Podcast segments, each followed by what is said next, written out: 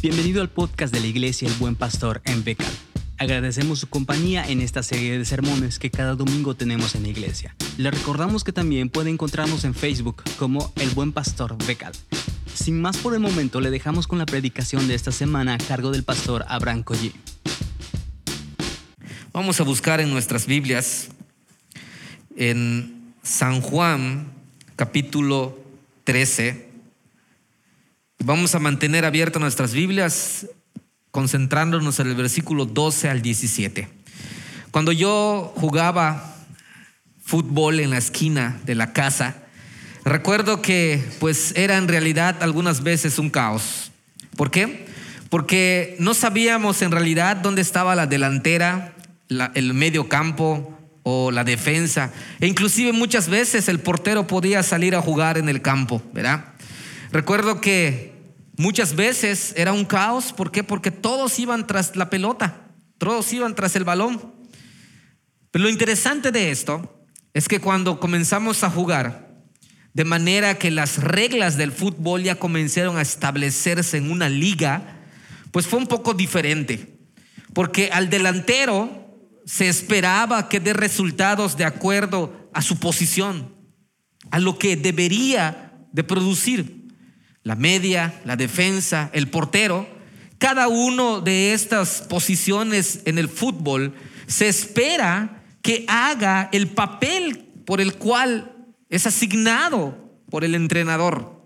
Lo interesante de esto, hermanos, es que cuando algún elemento en el campo de juego deja de hacer lo que realmente debe hacer, la estrategia se pierde, los partidos se pierden e inclusive el caos en el campo comienza a reinar porque cada quien hace lo que quiere.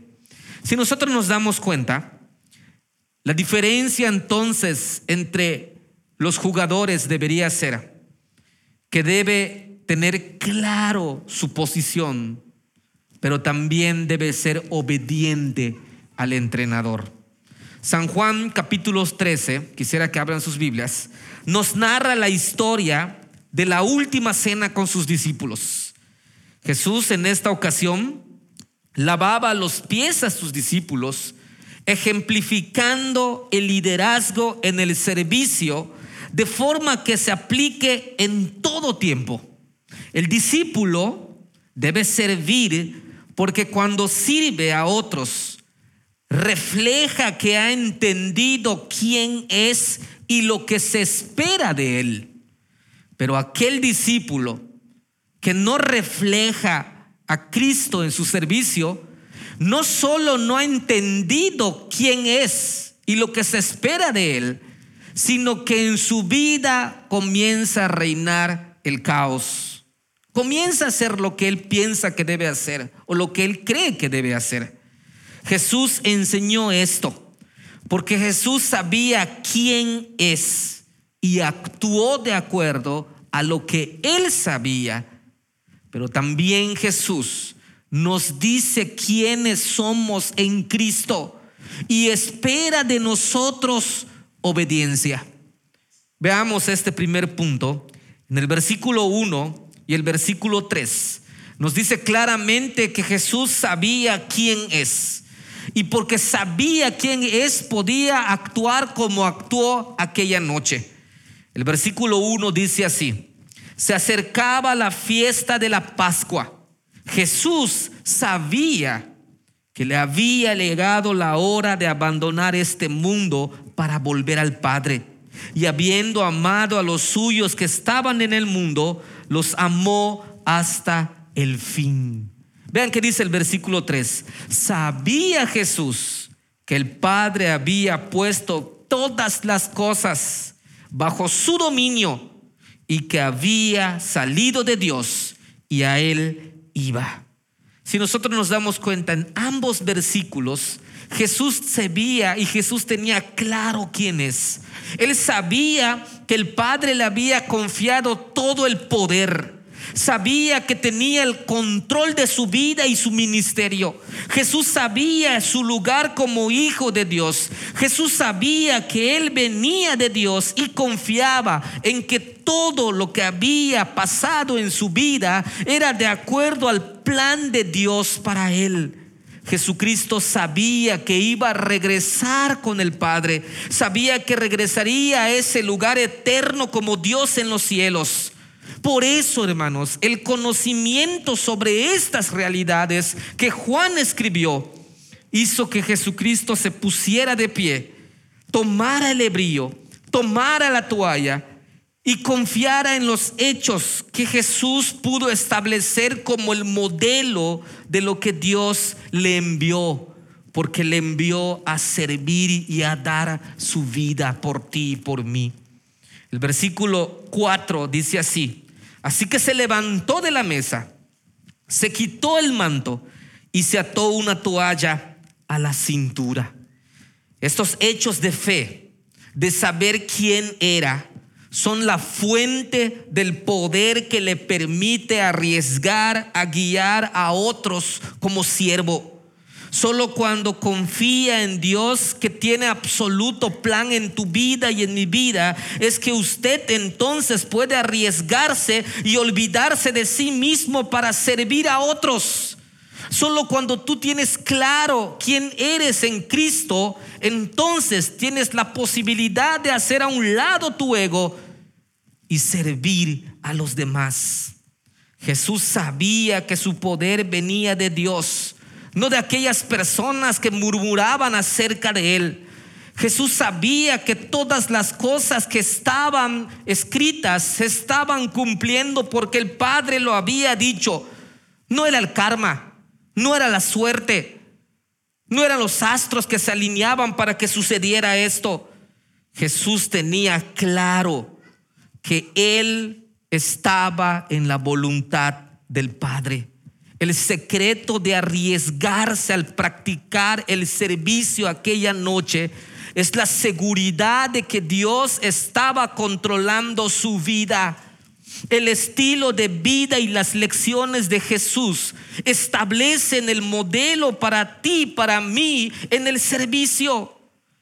Cuando tú y yo servimos y cumplimos sabiendo que de la mano de Dios está nuestro destino, entonces reconocemos que nuestra vida y todo lo que nosotros somos descansa en Dios.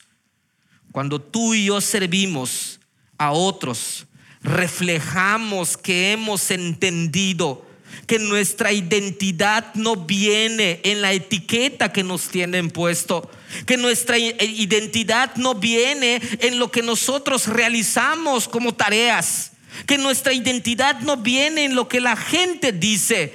La identidad tuya y mía como discípulo viene en el hecho de que Dios nos ha creado. Viene en el hecho de que Él nos ha dado la tarea. Jesús enseñó esto porque sabía quién es y actuó de acuerdo a lo que él sabía y era. Jesús también nos enseña quiénes somos y espera que nosotros también obedezcamos. Vean qué dice el versículo 13. El versículo 13 dice así, ustedes me llaman maestro y señor y dicen bien porque lo soy. Pues si yo, el Señor y el Maestro, les he lavado los pies, también, y esto es interesante, ustedes deben lavarse los pies los unos a los otros. Les he puesto el ejemplo para que hagan lo mismo que yo he hecho con ustedes.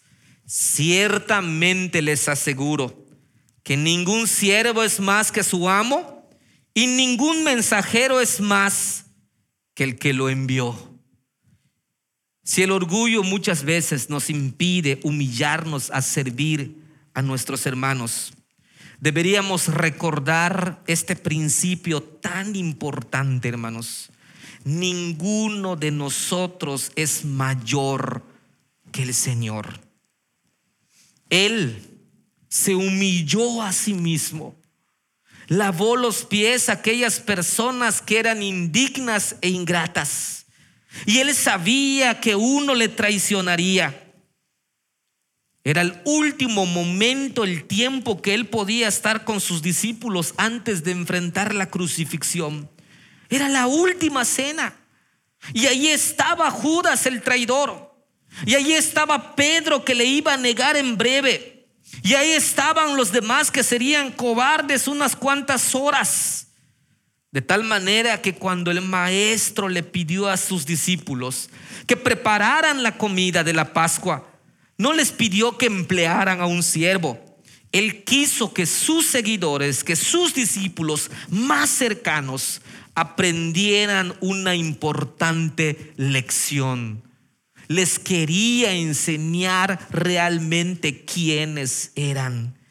Jesús les quería enseñar no solo quiénes eran, sino qué se esperaría de ellos. Por eso en el versículo 16 nosotros leemos, Jesús les dice, todo aquel que es enviado, tú y yo como discípulos, no debería tener un alto concepto para no hacer nada de aquel que le envió, o sea, el Señor como maestro. Jesús ejemplificó el liderazgo del servicio cuando dejó su, su, lugar en la mesa y se arrodilló hacia aquellas personas que no lo merecían. Cristo, amados hermanos, descendió de la cena pascual a la toalla y al lebrillo. Y esto hizo que trazara un paralelo de descenso entre el cielo y la cruz. Sus acciones mostraron que ya había enseñado acerca de ser el más grande y también el primero. Ahora el maestro estaba mostrando de manera tan real lo que había explicado anteriormente en el camino a Jerusalén. Jesús, amados hermanos, fue un ejemplo de lo que significa servir en el reino. El que busca algún puesto de liderazgo debe pensar siempre en esto como un servicio. Estar dispuesto a servir y arrodillarse ante los demás. Jesús sorprendió a todos sus seguidores cuando dejó esta mesa principal y fue donde los sirvientes trabajaban y se quitó el manto y tomó una toalla y se la ciñó. Llenó el hebrío y con agua comenzó a lavar esos polvorientos pies de sus enemigos. Esto no era su trabajo. Él era maestro y señor. Y aún así, Jesús estaba redefiniendo lo que en realidad se trata ser un discípulo. El líder, el discípulo, debe servir, porque cuando servimos, hermanos, reflejamos que hemos entendido quiénes somos y lo que se espera de nosotros. Jesús enseñó esto, porque Jesús sabía quién es y actuó. Jesús nos enseña quiénes somos y espera de ti, de mí, obediencia en el discipulado. Todos los discípulos se sentían demasiado importantes para hacer ese trabajo. Y es entonces que Jesús tuvo que quitarse y tuvo que tomar y tuvo que lavar. Después Jesús le dijo estas palabras importantes, versículo 15. Les he puesto el ejemplo con el propósito de que ustedes lo hagan. Y después dos veces pregunta, versículo 12 y versículo 17, ¿entienden esto? Es como si nos estuviera diciendo, ¿entiendes la magnitud de ser un creyente verdadero? ¿Estás entendiendo en realidad que para servir a Jesucristo nosotros debemos no solo saber quiénes somos como sus discípulos, sino obedecerle al punto de servir a los demás. La verdad, amados hermanos, es que es muy difícil no entenderlo, sino practicarlo. El lavado de los pies es un símbolo del servicio intencional de lo que debe caracterizar nuestras vidas como creyentes. Un discípulo Debe servir porque cuando nosotros servimos estamos reflejando que hemos entendido quiénes somos y lo que se espera de nosotros. Lo más interesante de esto lo encontramos en el versículo 17. Jesús, cuando terminó estas palabras, dijo, dichosos serán si lo ponen en práctica. Y aquí, amados hermanos, está lo interesante de este pasaje. No se trata de haber tenido una experiencia tan cercana con Cristo y no reflejarlo. No se trata de tener una información bíblica. No se trata de solo conocer principios, sino el asunto aquí, hermanos, es practicar una vida de servicio a los demás. Saber estas verdades acerca de la humildad y el desprendimiento del servicio es una cosa, pero uno puede saberlas sin nunca practicarlas. El verdadero valor y la verdadera bienaventuranza reside en que tú y yo descendamos de nuestro orgullo, tomemos el lebrillo y sirvamos a los demás. En Cristo, amados hermanos, la vida cristiana nos da la oportunidad de ser dichosos al practicar el servicio, porque vamos a tener muchas oportunidades de negarnos a nosotros mismos.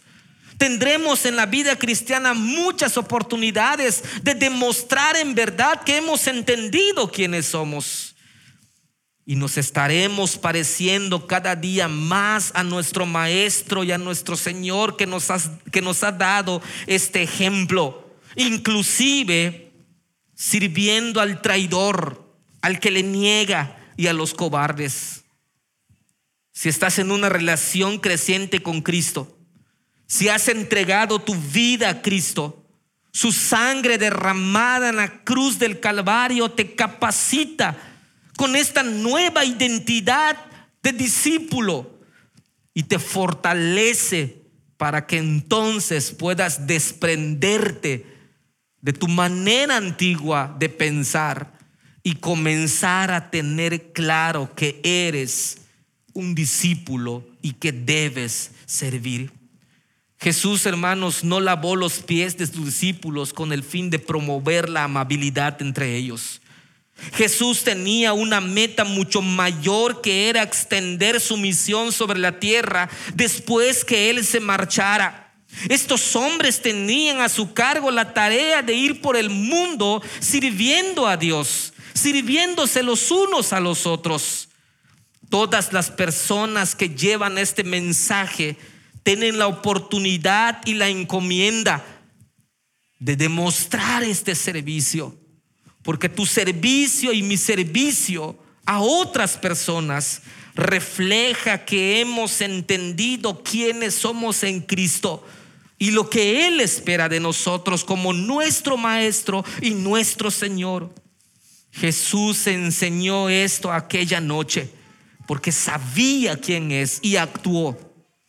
Jesús espera que tú y yo entendamos que somos sus discípulos y espera de ti, de mí, obediencia.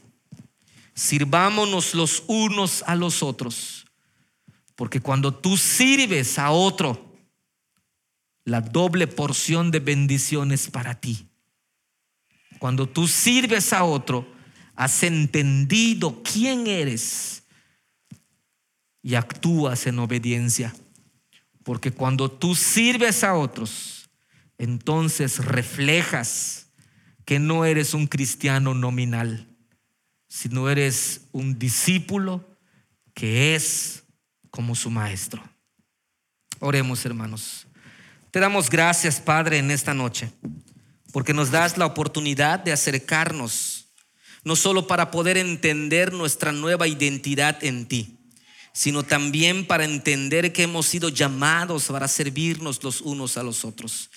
Ayúdanos, bendito Dios, a poder reflejarte con nuestro servicio a las personas que nos rodean. Te lo pedimos, Padre, en Cristo Jesús. Amén.